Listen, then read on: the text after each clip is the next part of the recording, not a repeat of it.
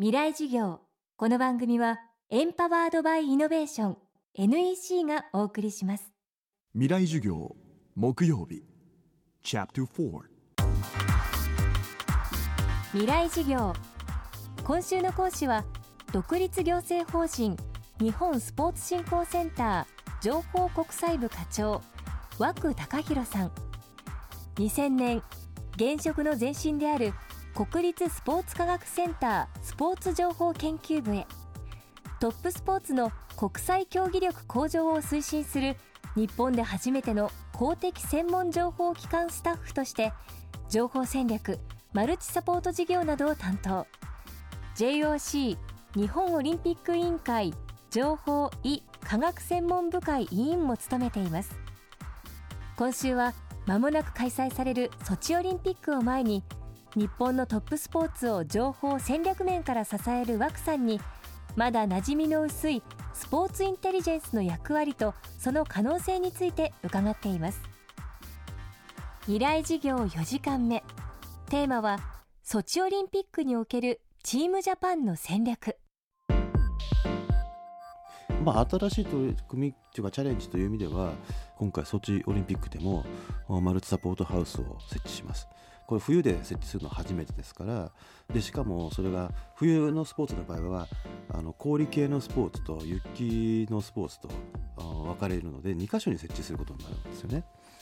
2つのそのハウスをどのように運営していって、えー、いいサポートをで提供できるかっていうところは一つのチャレンジだというふうには思うんですよね。ただまあ僕が思うに本当にあの2020年の東京オリンピック・パラリンピックも決まって、えー、これからこう新しい時代に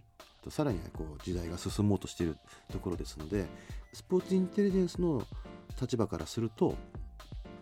冬季スポーツの競技力向上どうしていくべきかっていうことを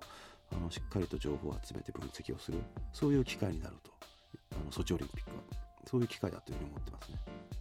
オリンピック期間中っていうのは各国のがどういう強化をとあのそれまでに取り組んできたかっていうその情報が非常に出てくるあの、まあ、表にこう噴出してくる時期なんですよ。でそれをもうとにかく徹底的に集め集めてでそのそういった取り組みの中からあとその措置での結果リザルトのとこう対比させながらを見ていくことによってこれからの方向性というのはあのおのずおのずと見えてくると思いますね。まあ、今その東京2000、まあ、2020年に向けて取り組んでる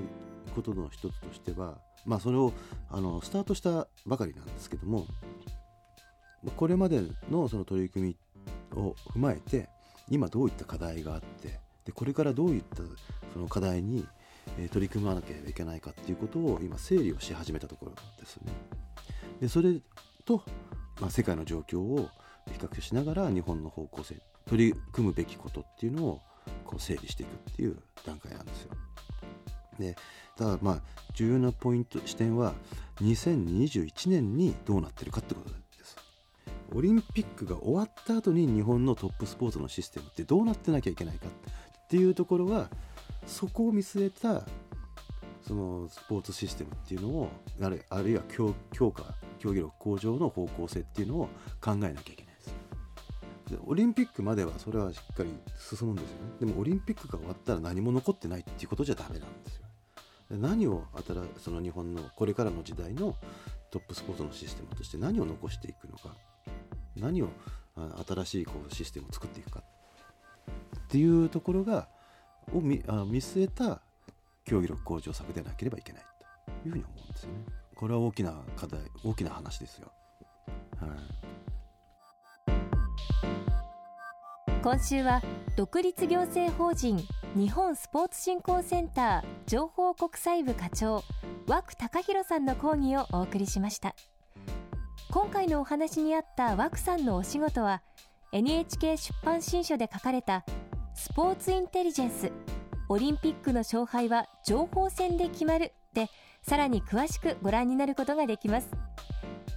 さてこの番組はポッドキャストでも配信中です。バックナンバーもまとめて聞くことができます。アクセスは東京 FM のトップページからどうぞ。未来事業。来週は詩人のアーサー・ビナードさんを講師にお迎えします。どうぞお楽しみに。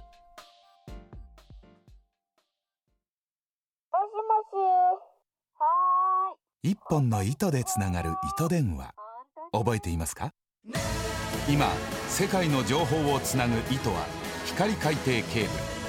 ブル。NEC は地球5周分20万キロの実績で世界とあなたをつないでいます。NEC